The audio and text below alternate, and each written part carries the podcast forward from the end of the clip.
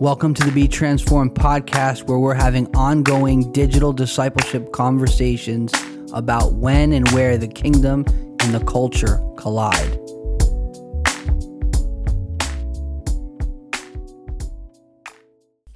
Episode 28 Seven Keys to Success Future.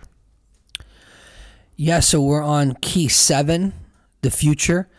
And to run this all back, there are seven things that you need to see correctly to manifest your purpose and fulfill your destiny God, you, relationships, time, money, problems, and the future. We begin every um, chapter with a direct red letter quote from Jesus and then a quote um, from someone from history. So this is uh, Charles Spurgeon. Our anxiety does not empty tomorrow of its sorrows, but only empties today of its strengths. That's the Prince of Preachers, Charles Spurgeon. Then we have a quote from Jesus. However, when he, the Spirit of truth, has come, he will guide you into all truth, for he will not speak on his own authority, but whatever he hears, he will speak, and he will tell you things to come.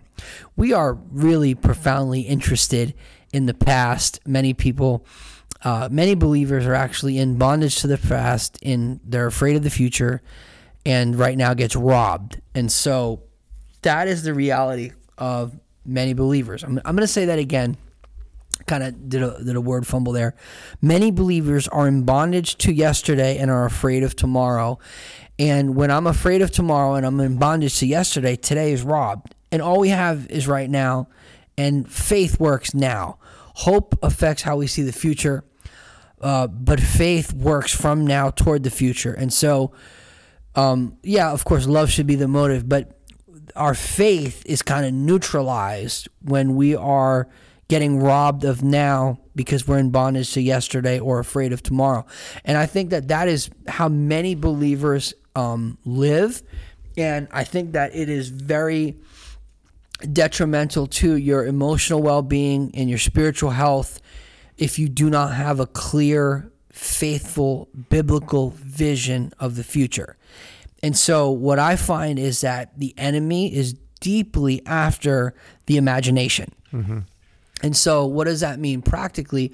Practically speaking, you see all these movies in Hollywood and even in the church world that are basically cursing the future. Mm. And if you if all you do is curse the future, then it becomes a self fulfilling um, prophecy where if we're speaking death into the future, would you why would you be surprised when you experience death?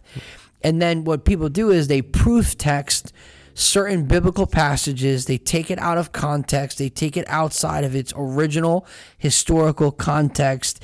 Uh, for example, Matthew 24 is a famous passage that is taken out of context. Instead of it being about the fall of Jerusalem, uh, it it basically becomes about the fall of America, and everything is Amer- you know, uh, mm-hmm. American centric. When the Bible doesn't even speak about America, and it's like people like that's that's us right now. It's like I hate to you know say this to Americans, but the world does not in fact revolve around America. The world existed before America, and if America fell off the face of the earth, the world would still exist. Now, I know that as soon as our stock market has a crisis, we think the end of the world is coming, but there's some people that have lived uh, for the last 200 years in a crisis like Haiti. Um, yeah. So the idea that just because hard times are coming does not mean it's the end of the world. And what I find is that the enemy is really, really after the imagination of people's heart and mind. So you have all these these these ideas that are coming through Hollywood and even coming through Christian movies that are basically a doom gloom uh, doom and gloom vision of the future, mm-hmm. and they misuse biblical texts to say, well, you see, it's only getting worse. Jesus is coming. This is all evidence that Jesus is coming. The world is only going to get worse. It has to get worse. And it's just like, wow, like, it doesn't take any faith to say the world is only getting worse. Yeah. Um, in fact, actually, it's not even historically accurate. Mm-hmm. The mortality rate uh, is getting better. People are living longer. Um, th- there's a lot of evidence that the world actually is not getting worse. Yeah. But Christians will tell you mm-hmm. with conviction that the world is getting worse when indeed, statistically, that's not accurate, and biblically, it's not prophetic or accurate. Yeah. It's so polluted. They even distorted the word apocalypse. Yes. Apocalypse means the revealing. yeah. It's apocalyptic literature, revelation, the Yeah. revealing of Jesus. It's the revelation of Jesus, not the revelation of the Antichrist. yeah. And there's no article in front of Antichrist, so it's there's no the Antichrist Mm-hmm. in the in the actual Greek, which that's another message. And I, Yeah. you know, So would you say to that point, the only thing the devil could really influence is our is through our ideas and imagination. That's the way he influences reality. Oh, for sure. Yeah, yeah. I think that the older I get, okay, well, let's just think about this practically. Let's talk about practical and spiritual together. The richest and um, the biggest companies and the most wealthy companies in the world are all fighting for what? Data. Data, but that's our attention. Mm-hmm. Our attention is how they get data. So right now you're sitting with a MacBook Pro. I have a MacBook Pro, and we're recording on two iPhones. Yeah. While getting recorded, probably on top of that. Yeah, yeah, yeah. while being recorded by the government. Uh, but but anyway, um, so the enemy is obviously after the affections of our heart, and that he he. It's not only the affections of our heart; it's after our imagination. Mm-hmm. L- like let's let's talk about something practical, and then we'll go back. We'll dive back into the spiritual. Let's think of something like the Burj Khalifa. Right, right now the Burj Khalifa is the tallest building in the world that is complete. That's the one in Dubai. Dubai. Mm-hmm. Um, I've been to the 148th floor. I've been on the 124th, 125th. It's stunning. Hmm. But this is the stone cold reality that existed in someone's mind Yeah. well before that existed in the realm of the earth. So, this is why the enemy is constantly bombarding the imaginations of mankind and, and Christians. Mm-hmm.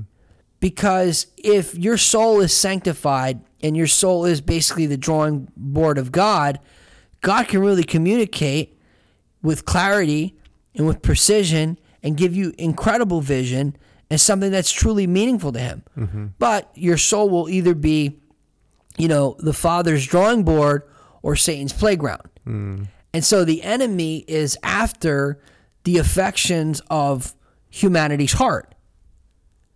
By the enemy coming to tempt Adam and you know and, and woman before she was Eve, the enemy was after was trying to put a, a distrust and a mistrust for God. Mm-hmm. So Satan himself ran the first, uh, you know, psychological warfare campaign. you Yeah, know, yeah. uh, and so he's a master at that. And so mm-hmm. when the principalities and the municipalities are in agreement. There's a whole bunch of people that are held hostage. And you see mm-hmm. that in Daniel chapter 10, where there's an agreement in the second heaven and demonic realm, and then there's free slave labor on earth. So what's happening is through the the proliferation of perversion, through um, the insane amount of screen time that all of us have, what is the enemy after? He's after our heart. Yeah. Like the other day, I, I was like, I was repenting and I wasn't looking at anything bad. I was looking at, I don't know, sneakers or something. And I realized, I'm like, man, like I've just spent entirely way too much time on looking at sneakers Yeah. It's like buy a pair or leave them alone. you know, like, and this is not even necessarily like a porn addiction or something crazy. Um, this is just like, like literally sneakers. Yeah. And I was just like, man, like I spent, I wasted too much time, and I repented about it because I'm like, this is over, this is over the top. yeah. And and so that's just a moment of transparency there. And um, I mean, if you, if you're in cruise control and you just kind of shut down that thinking and and that cap catching that, the the phone disciples us. You're letting whatever's on the screen disciple us and shape us. oh yeah, the phone, the phone is like crack. Yeah. You touch it, it lights up on your face. It's mm-hmm. you know they they said this is really something.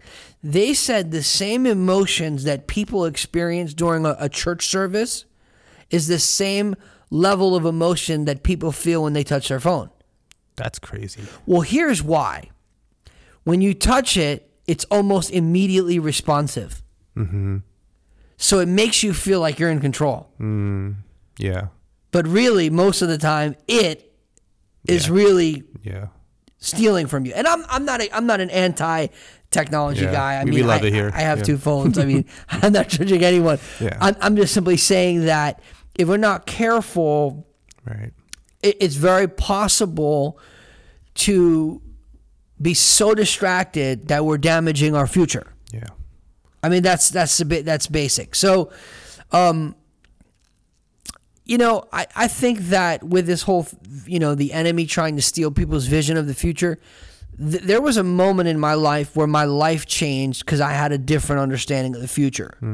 So, um, a good friend of mine, the late Scott Persley, he was a clinical psychologist who became a pastor, and he was incredibly gifted at asking the right questions at the right time.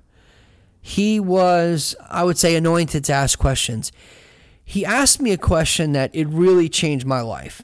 And I hope that this question gives listeners, maybe those who are watching, like a greater hunger and desire to know the scripture and to fellowship with the Holy Spirit and to really see the future as God sees it. Because the promise of the Spirit of truth is that He will lead us into all truth, one, but two, He will show us things to come. Mm-hmm. So you so so the Holy Spirit is prophetic.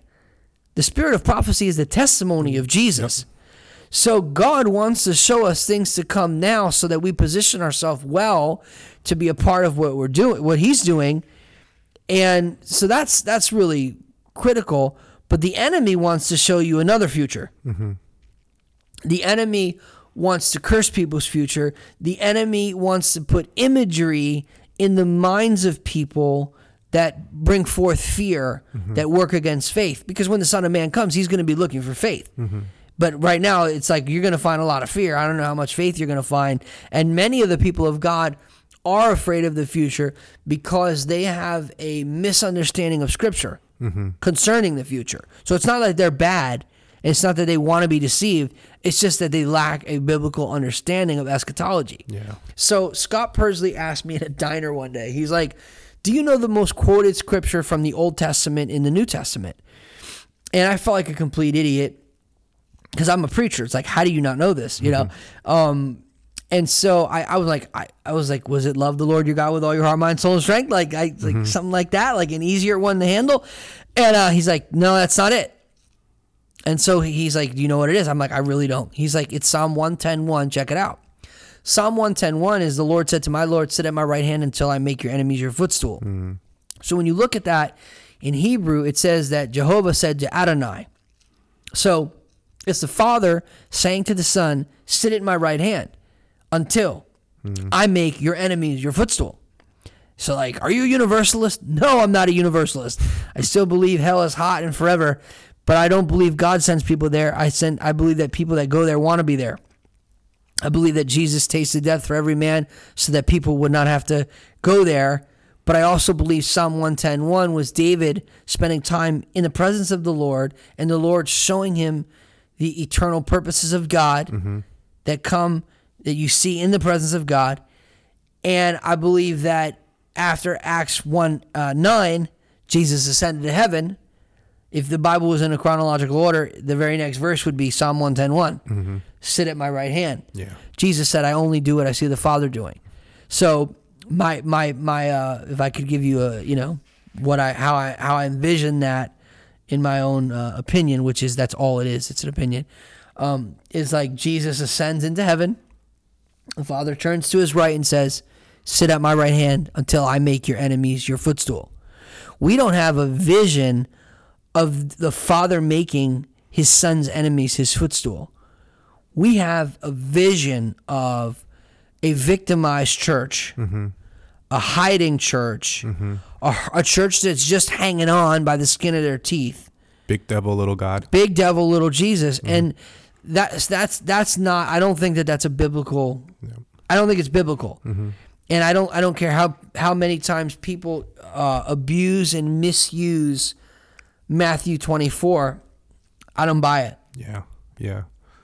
so here's here's my my challenge to uh, watchers and listeners find out how many times psalm 110.1 finds its way into the New Testament. Psalm 110.1 is woven into the very fabric of the New Testament. See how Jesus uses it talking to the Pharisees. See how Paul uses it speaking to the churches. See how it's used. I promise you, if you study that verse and the context of that verse, the way it's woven into the fabric of the New Testament, it will ratify your life. So I said, okay, Lord, I'm going to search this out. I'm not going to do commentaries. I'm not against commentaries. I use commentaries multiple times a week. I like commentaries. But I said, for this one study, this seems so important that I am not going to allow anything else to inform my opinion about this topic. I just want to see how the New Testament uses the Old Testament because I believe that the Bible interprets the Bible. So I'm going to let the scripture speak. I'm going to let the text talk and I'm going to listen. That study ratified my life, took me to Matthew 24, retook me to Daniel 7, where you see the Son of Man coming on the clouds. And then I realized that's speaking about the ascension, not the coming. Yep. Go, right- going up. And then I heard someone who is so smart agree with me. I go, I, I must not be wrong. Who, Mr. Right? NT Wright. When I heard NT Wright, I'm like, I'm not crazy. I'm like, what? That's affirmative. Yeah, I'm like affirmative. You know, like I'm like, you know, I always do that. Mm-hmm. But but uh, but I'm like, man, and and that was the Holy Spirit leading me into all truth. Mm-hmm. But for the purpose of having a vision Mm-hmm. for the future. And what I find is that when you don't have a vision of the future, you you will always shrink back from making long-term sacrifices Yeah. that leads to blessing. Like someone who doesn't have a vision for the future, they're like, "Uh, they won't do education. Someone who doesn't have a vision for the future, they won't do like investment. Yeah. They'll just get what they can right now, buy what they can, do what they do, you know, live hand to mouth because you know then the world's coming. That, And- that was my thinking before I got saved. It's like I'm dying anyways. Why have a savings? Yeah. Why, why have any, why do anything? Yeah, well, what, yeah. that's interesting about that me- me- mentality. Mm-hmm. I'll tell you where you got that mentality from. You got that mentality from something you probably never even read. Have you ever read Greek mythology? no. Okay, the Greeks were eat, drink, and be merry. hmm Yeah, that was me. That that is the spirit of Grecia. wow. Uh, yeah, that that's a, that's a thing. So that that was where that now. Most people's afterlife ideas have been informed by Greek mythology. That's why we think of like you know floating away on a cloud, like harps, you know, angels and stuff like that. The, that is that is most Christians have an eschatology that is shaped by Greek mythology, and most Christians have never even read Greek mythology.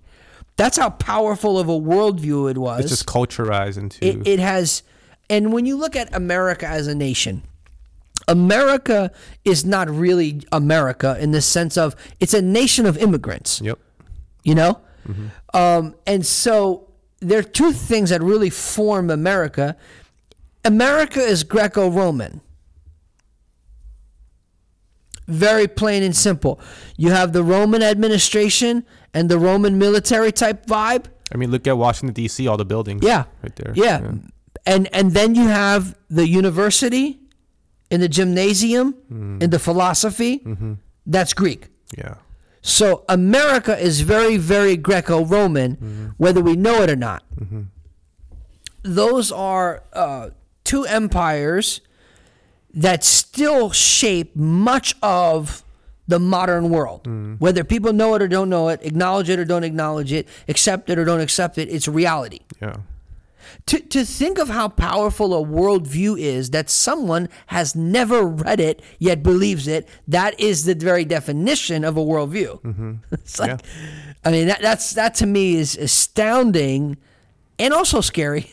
it's like, um, especially as Christians, because as Christians, we're called to be transformed by the renewing of our mind. And so if I have ungodly, anti biblical ideas about the future, that's going to affect how I live in the present. Yeah. Um, there's this uh, pastor up in Vancouver, Darrell Johnson. Yeah. Um, he wrote this book called Discipleship on Edge. It's his expository on Revelation. Um, one of the most grounded, pastoral, um, encouraging um, writings on Revelation. It's it's it's more correct than this end time, end of the world, doom and gloom. It's- Yeah. like the Revelation is actually a pastoral, encouraging book. Anyways, why I bring that up is he he repeats this phrase in there that I love that I took away from it. He says he talks about how we need to correctly set our present, meaning how do we view our present time in light of the unseen realities of the future. Our present has to be in context of what we believe about the future, because if we know what the future holds, it determines the choices we make in the present. Absolutely. We're sitting here podcasting, anticipating that people are going to watch and listen to it. Yeah, I mean, we could be totally wrong, mm-hmm. yeah. but we're having fun. So it's important to get Yeah. our, our view of the future correctly because that informs everything about today. Absolutely. Yeah, And if people don't know what they're suffering for, they won't be able to suffer long. yeah, Like when you're going through a hard time, you have to keep in mind why we're going through and who we're going with and what we're going for. yeah, Like when you think of someone who's training for a fight, a marathon, uh, you know, bodybuilding competition, a powerlifting meet, uh, you know, a football team, they're, they're going through sacrifices because they have a vision and Yeah. a desired outcome. Yep. And here's one thing about the kingdom versus other religions. We're certain about the future.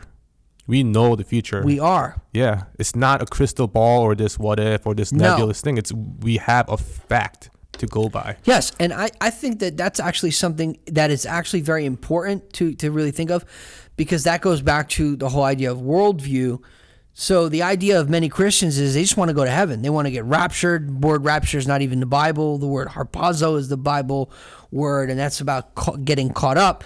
But that that also could could probably and is probably when Paul is speaking about when we put on immortality. Mm-hmm. When we see the Lord, we become like Him. Yeah.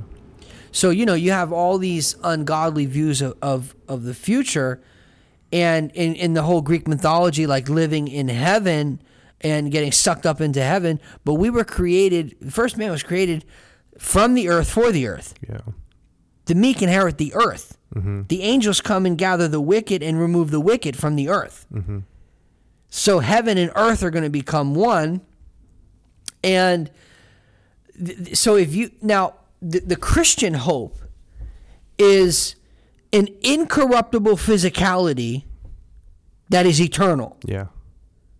That is so far from the mind of most Christians. Mm-hmm. If I say the Christian hope, some people think rapture, other people think of Mercedes Benz and prosperity. that's like, you know, but that, I mean, that's all good, but that's not the Christian hope. Yeah. The Christian hope is, as N.T. Wright says, what God did for Jesus in kind of like the center of human history, mm-hmm. he's going to do for all his people at the end of what we think about as history Yeah.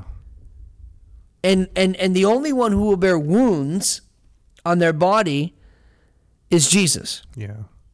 We'll get a new body, no stretch marks, no wounds, no ungodly tattoos that you regret. So it's super important to first ask what is my view of the future? Is it correct? Is it biblical? Yeah. But then the second thing is some people, even though they have the correct view, they don't act in the present like they believe it.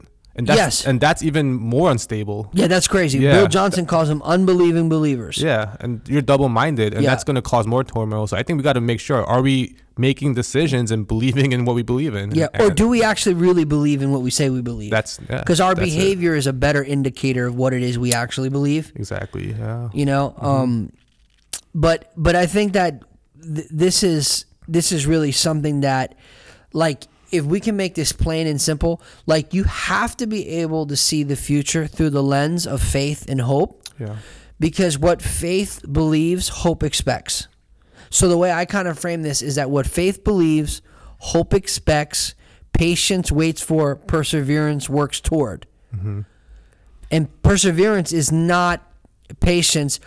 Perseverance is patience in motion. Yeah, yeah, Um, and and and patience is a cheerful endurance. It's not just enduring; it's an endurance with a smile. Yeah. Um, and so I think that that's Yeah. important to think about. An- another thing too, like for example, the earth would be filled with the knowledge of the glory of the Lord, like waters cover the sea. Habakkuk two fourteen. The waters covering the sea is a dominant metaphor. It's not like a pond and a drip. I mean, it's like waters covering the sea Tsunami.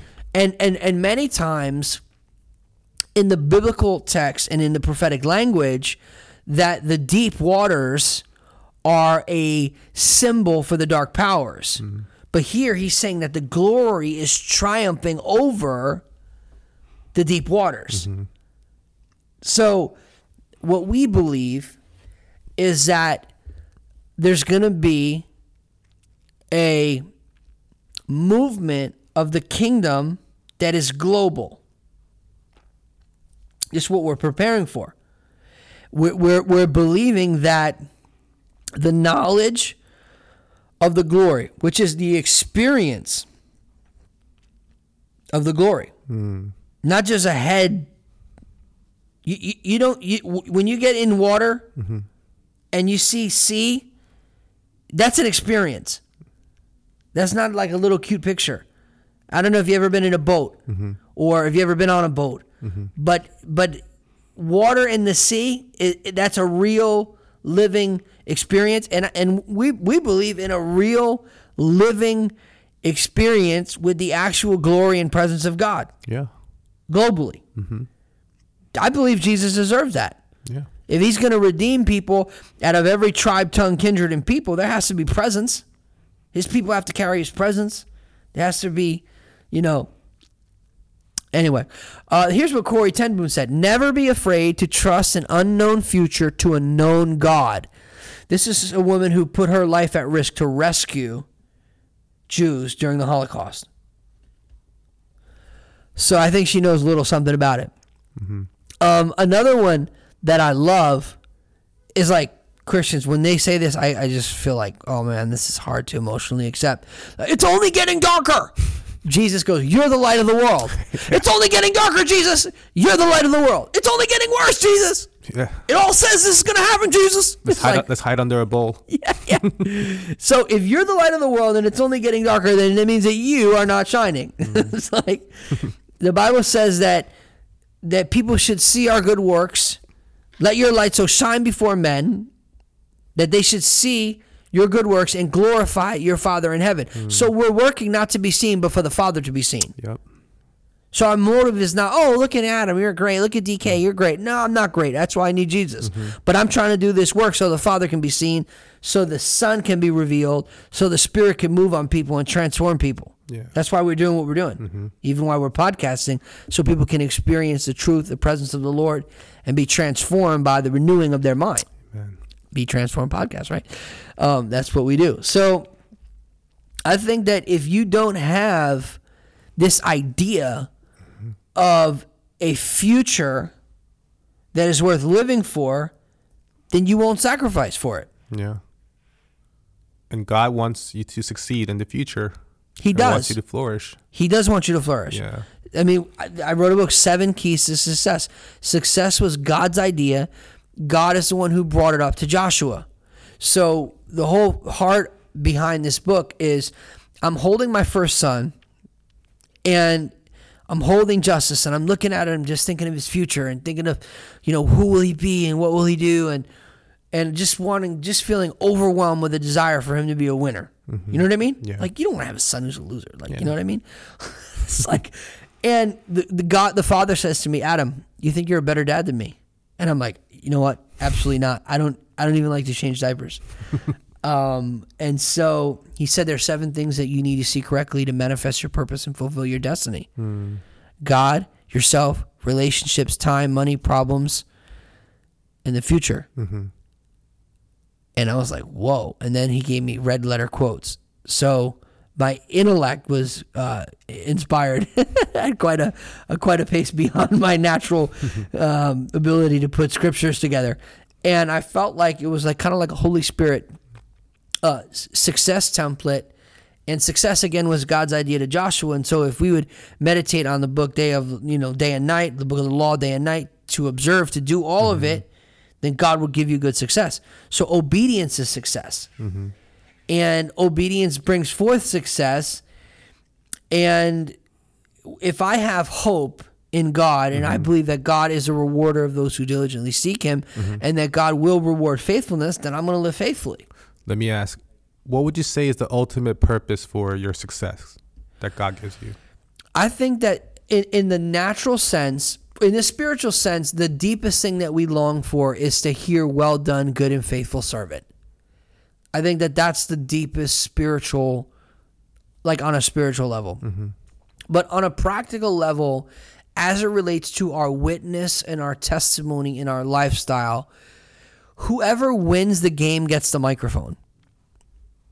Right. Nobody's like, "Hey, you lost. Like, how does it feel to be a loser?" Nobody cares. Mm-hmm.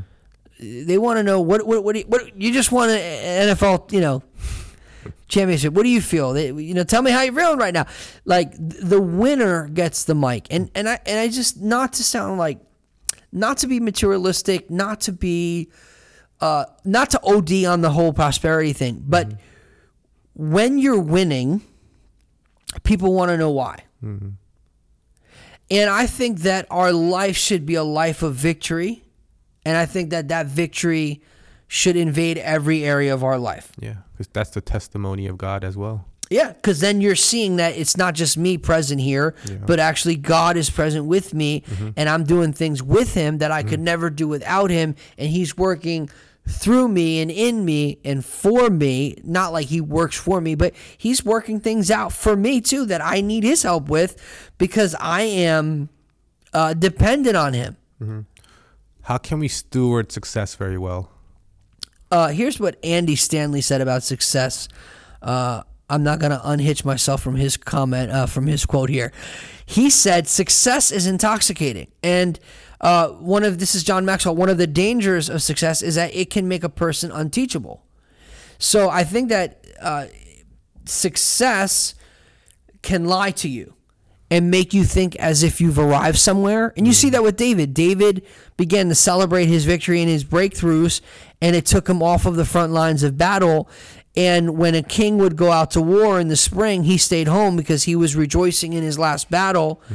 That put him in a really bad position. And then he sees Bathsheba, and then he's sleeping someone, you know, sleeping with someone's wife and killing the husband. Mm, wow, that's all connected. That's all connected Yeah. to success. Mm-hmm. If he was a loser, he wouldn't have had that opportunity. yeah. It's like, you know, so he got comfortable celebrating success. He was in the wrong place at the wrong time. Mm. Another thing that success will do is success will give you opportunities that are not for you. Mm. So you really have to have self control, or success will ruin you. Success is far more dangerous than failure. Mm, yeah. That's right. You know, It brings Um, in people too that you would normally not engage with. yeah. Yeah. for sure. And I just want to say that it's possible to succeed and to live a godly life. Um, I, I just want to say that's possible. And you, you see it in, in the life of Jesus and in the life of Paul. Paul says, I have finished the work that you gave me to do. Jesus says, I have kept them in your name. I have manifested your name. I have I have held on to the people you've given me. He finished the work that God sent him to do. So I think that in, in practical and spiritual terms, success really is obedience and the quality of your life, even if there's persecution involved, Hmm. will be much greater if you live a life of obedience Yeah. because obedience is success.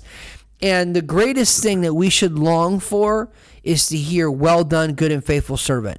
I mean, if, if there's anything that we want to hear more than that, we won't live well. And we won't suffer long because we don't know what we're suffering for. And, you know, everything I'm saying about the future, I'm not saying everything's going to be easy. I'm not saying uh, that people aren't perishing, but I'm saying that God isn't willing that any should perish. That's why Jesus tasted death for every man. We're willing that people should perish, and people are willing that they would perish, but God is not Yeah. willing. In our very nature, we're not set up for failure. that's not how we were designed and, and, and No. born. Yeah. And that's why when you, you when you experience failure, you feel ashamed. Mm, yeah.